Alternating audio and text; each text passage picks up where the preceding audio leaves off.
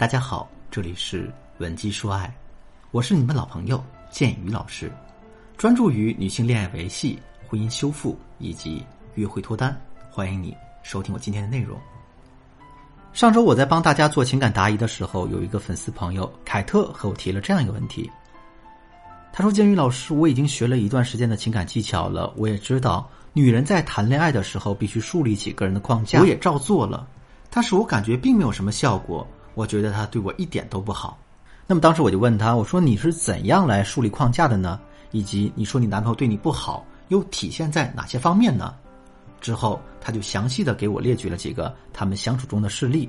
首先呢，他们是通过网上的摄影兴趣群认识的。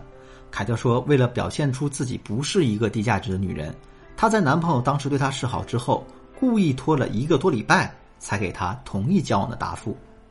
凯特举的第一个例子就是他们确定关系之后第一次在线下见面，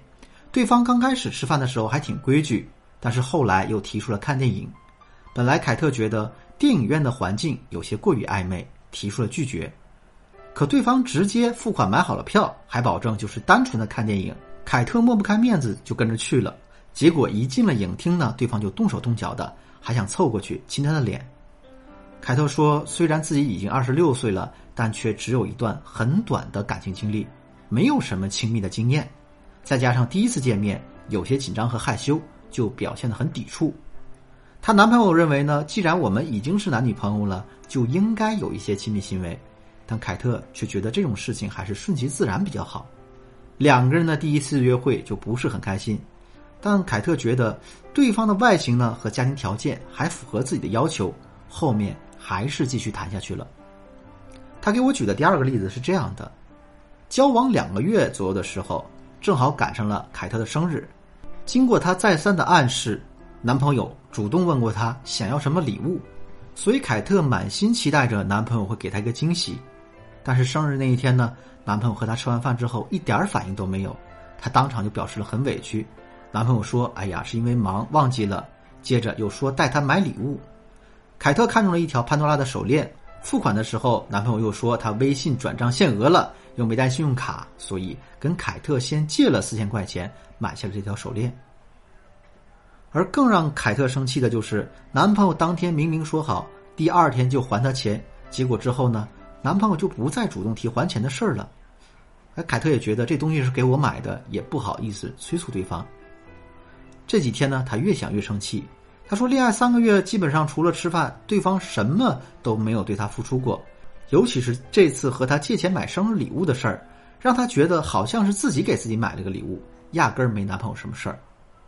她当时还说呀，前几天晚上11点多，我忍不住给男朋友发了一个分手吧，对方过了一段时间回复了一个问号，就没有下文了。第二天呢，她看对方没有动静，主动给对方打了个电话，男朋友的回应很冷淡，说自己在忙。现在凯特也不知道接下来该怎么做。虽然从凯特的嘴中她一直在强调自己在恋爱时树立的框架，但是我相信大家听到这里也应该明确的感受到，凯特在这段关系里压根儿毫无框架感可言。很多女性也和凯特有着同样的误区，以为男人表白了或者男人提出什么要求，自己拖个几天晚一点接受，就能显示出自己是一个有框架的人。这个想法当然是有问题的。那我们来看看凯特在框架上都犯了哪些具体的错误。第一，一个树立好框架的人是不会在网上随便认识一个人，然后在聊天聊了短短1周就在社交软件上和他确立恋爱关系的。确实有很多人是通过社交软件收获了幸福，但是聪明的姑娘只是把社交软件当作一个拓宽社交渠道的工具，即便她遇到了感兴趣的男人，在线上呢最多只是撩拨一下暧昧一下，先稳住对方，等到线下接触之后，她才会考虑该不该确定关系。第二呢，即便他们已经确立了男女朋友的关系，对方也不应该在凯特明确提出自己不想去看电影时还坚持购买电影票，这样的行为说的严重点就是在赶鸭子上架嘛。而凯特当时的表现呢，居然是因为不好意思就顺从了对方，这也进一步让对方肯定了她就是一个耳根子软底线弱的女人。而一个真正有框架的女人是断然不会同意被对方带着走的。真正有框架的聪明女人，她们可能会在当下的情境中反向对方提出要求，让对方按照自己的节奏走，比如婉拒再加上提出新的要求。这部电影的阵容我不是很喜欢，那比起看电影，不如我们一起去喝个下午茶吧，我还有几个小秘密要分享给你呢。第3，在凯特过生日前，男友明确表现出要给她送礼物的姿态，还主动询问她想要什么。那这里可能有一些没有说明的事情，有些男人会在自己迫切想要发生关系前，表现出对你极度的关心和疼爱。当然，凯特这里没有给我太多具体的信息，所以我不敢做断论。而当凯特生日当天，对方装忙忘记买礼物，等凯特主动抱怨了，才提出带她买礼物，又称呢自己的支付软件出了问题，需要凯特代付。别说框架感很强的姑娘，就是普通姑娘都可能会此时炸毛翻脸。但凯特呢，依然选择打掉牙自己吞，当个乖女友，继续跟着男人的节奏走。最后当凯特提出分手，对方都没有着急，只是回了一个问号。这种模棱两可的回答最常见的就是一些骗炮或者渣男，